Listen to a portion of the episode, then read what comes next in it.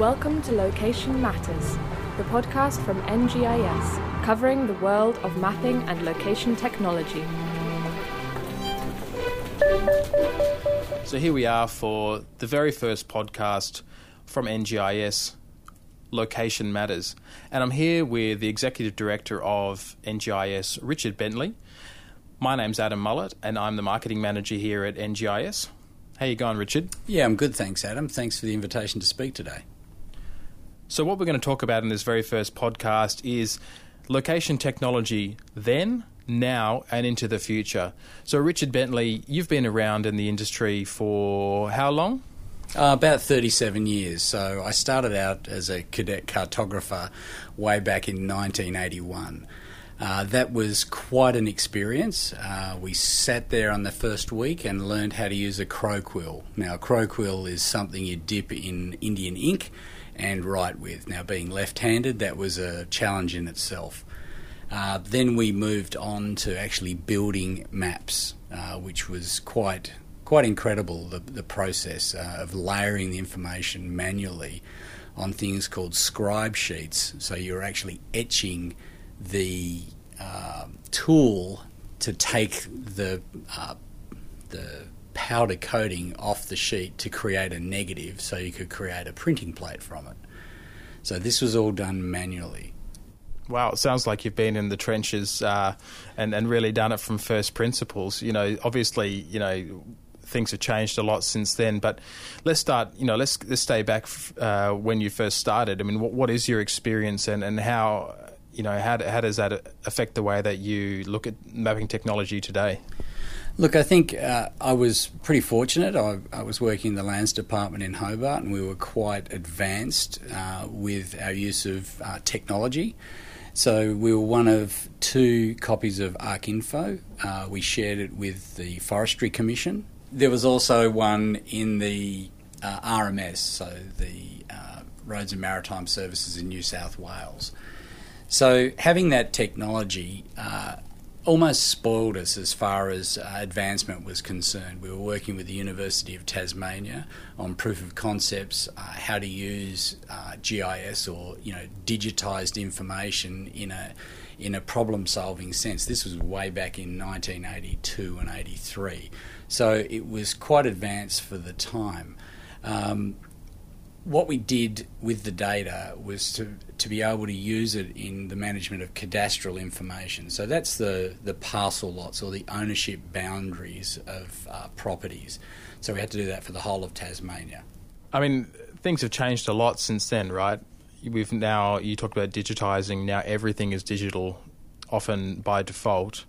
You know, where have where has location, you know, gone and or where have we come to over the last 37 years well, in, in a, business? Yeah, I suppose that's a that's a really big question. Uh, I suppose the the thing that's most uh, noticeable is the amount of data we're collecting now and the way we're collecting it. You know, there's a lot of remotely sensed information, terabytes of information we're collecting, say with Landsat imagery uh, GPS locations. Every every person's cell phone has has GPS, and they're pinging back to Google or Apple or you know another third party provider. Even Uber now is collecting information about the uh, the activities of, of, people that have the application on their phones, uh, which you know some people see as quite invasive. Some uh, some people see it as uh, just adding to the uh, the depth of the data pool that we work in now.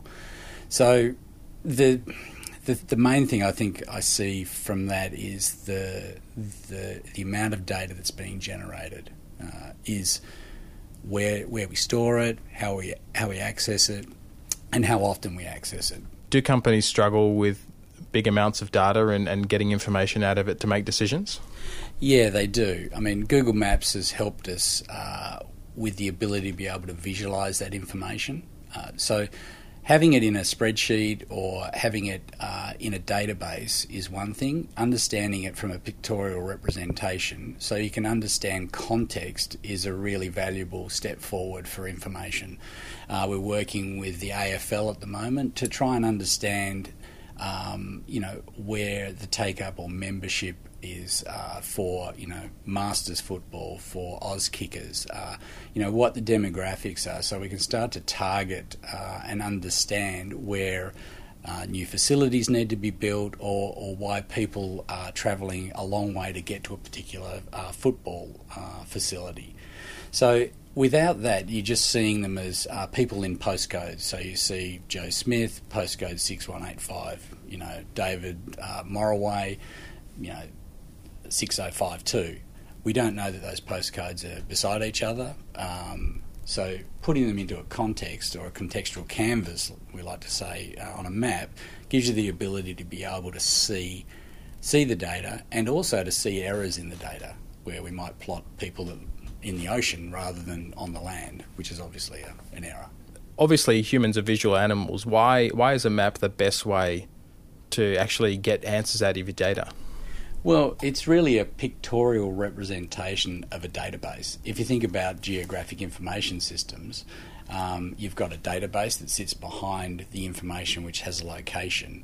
So you're actually seeing the database in its physical form we use a computer to store that information, but it is originally uh, a pictorial representation uh, itself. So we're turning it into digits and making it really accessible, I suppose, to to individuals to understand without being a database expert. Uh, you know, any person in society can look at a map and understand.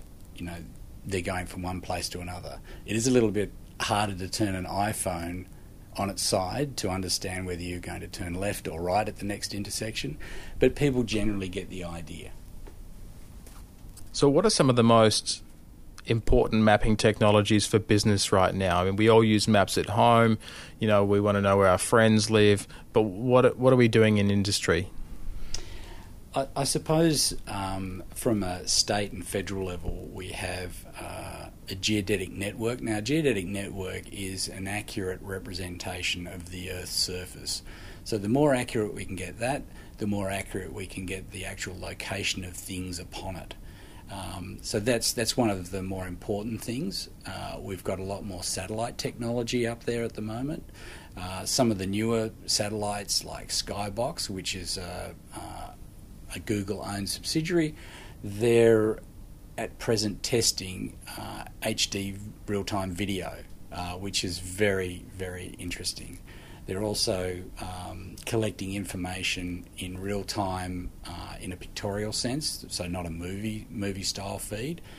You combine that with things like Google uh, Earth Engine, which is a raster based, so a pixel or a picture based system uh, that allows you to process a lot of information very quickly we could see uh, base mapping from Google. I mean, I'm not saying that this is the case, but we could see theoretically uh, data, you know, within 12 or 24 hours old being shown on Google Maps, which would be pretty groundbreaking, well, incredibly groundbreaking. I mean, that, that would really change the way that people could use the map. It's not something that happened three years ago, it could be something that happened three minutes ago. What are some of the applications that you can imagine where that could actually be useful? Um, well, one is uh, development, environmental monitoring, uh, rehabilitation, uh, you know, physical rehabilitation for, for mine sites uh, to ensure that that work is actually done. Sometimes it's very remote uh, and you can't see, you know, people. It's very difficult for people to see those sorts of things. Um, even down to things like at a at a uh, municipal level, um, you know, where people are putting I suppose, uh, lean-tos or additions to their house, uh, and uh, councils are. It allows council to see whether you know they're um, whether they're actually approved or not. All right. So I mean, that's some of the applications you can see so in the in the near term, and going into a bit further into the future. You know, without getting too far off the roadmap. I mean, realistically, what are some of the things that you can see happening in five years that yeah. are, that are now sort of you know like imagine that that'll become business as usual? Look, I think we're we're starting to see. You know, everybody talks about big data. You know, I, I sort of say, well, big deal. The the data's always been there. We're now starting to collect and manage it a little bit more, and understanding and collect it in a in a uh, in an automated sense. You know, with apps and uh, phones. I think the next wave will come where there'll be the ability to consume that data inside other applications that have some sort of neural network or uh, artificial intelligence that will allow us to um, understand and plan, um, you know, better situations for our communities. Um, examples would be like uh, we're seeing, starting to see now. You get in your car and, and Google or Apple go, it's 23 minutes to work. So it, it's it's gathering little snippets of information and making uh, judgments about what you're going to do when you get in the vehicle. Now it tells you, you know, Great Eastern Highway for me. I'm in Western Australia. Uh, is uh, is heavy. Take an alternate route. You know, if you start to push that out to uh, things like uh, I'm about to go to a shop, um, but they don't have what I need. Um, I've already put a list together. It's saying, okay, go to this other shop. It's it's about time saving. It's about uh, convenience.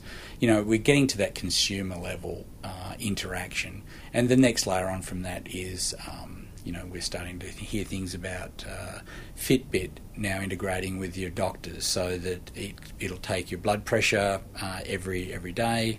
It just goes back to the um, to the uh, your health provider, and they can they can see and monitor your health um, just remotely as a as a value add to the service.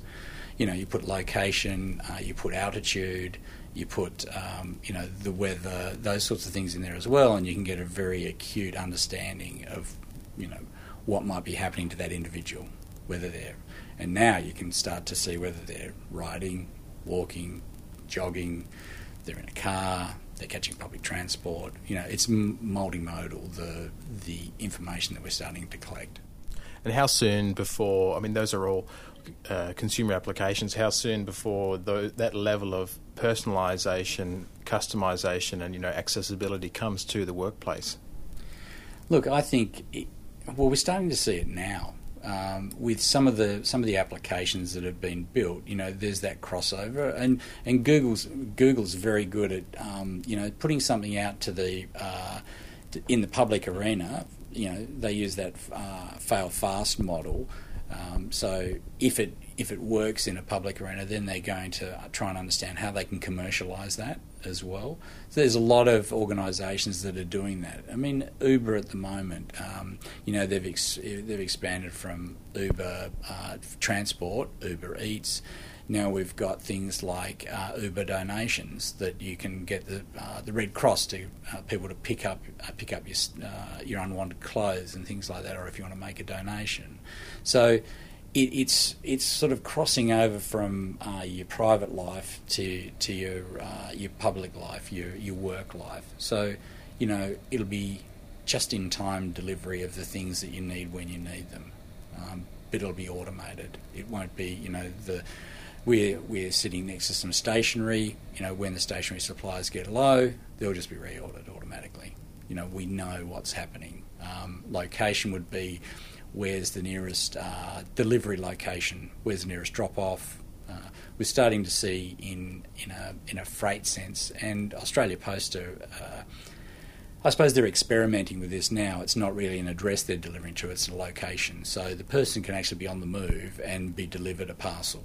Um, they we now you know they can select whether it's a drop off at a at a uh, an address or a, a secure box location or a 7-Eleven or you know wherever you want to have it dropped off, they'll, they'll do that. And their application is starting to, to be more and more aware. Um, other other providers like uh, Domino's, they're they're looking at location in a different way as well. So you know you will be able to order a pizza in the park and have it delivered to you. Um, without fear or favour. It doesn't matter where you are. If you haven't got a, a discrete address, it won't matter because you're where you are and you want things delivered to you, whether it be at work they're delivering to you or whether it's at home or out in the park or at the beach or wherever you might be. So it's less of an impact to you. You know, everybody's had a, a parcel delivered to home and they're not there. They get a ticket. The ticket says go to the post office. The post office only open from nine till five. They try to deliver it one more time, and then it goes back to the post office, and a week later you get your parcel that you wanted a week earlier. Those sort of things will be a thing of the past. They just won't happen anymore. I guess we'll wrap up there. Uh, thanks very much for joining us on our first edition of the podcast. We will be uh, releasing more of these in future, so stay tuned. Check out our website. Thanks a lot, Richard. Thanks very much, Adam. A pleasure.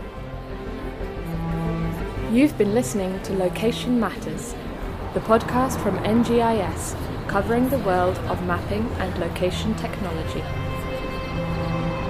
To find more episodes or to read our blog, check out our website ngis.com.au.